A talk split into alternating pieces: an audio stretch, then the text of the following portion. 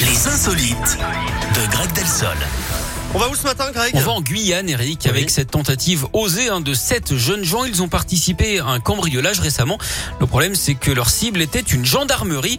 Ils sont arrivés par les bois et ont escaladé le grillage d'enceinte. Ils ont ensuite essayé d'ouvrir un garage où étaient garés des scooters saisis par les militaires. Oh Ça s'est passé dans une commune limitrophe de Cayenne, hein, la fameuse proche Cayenne.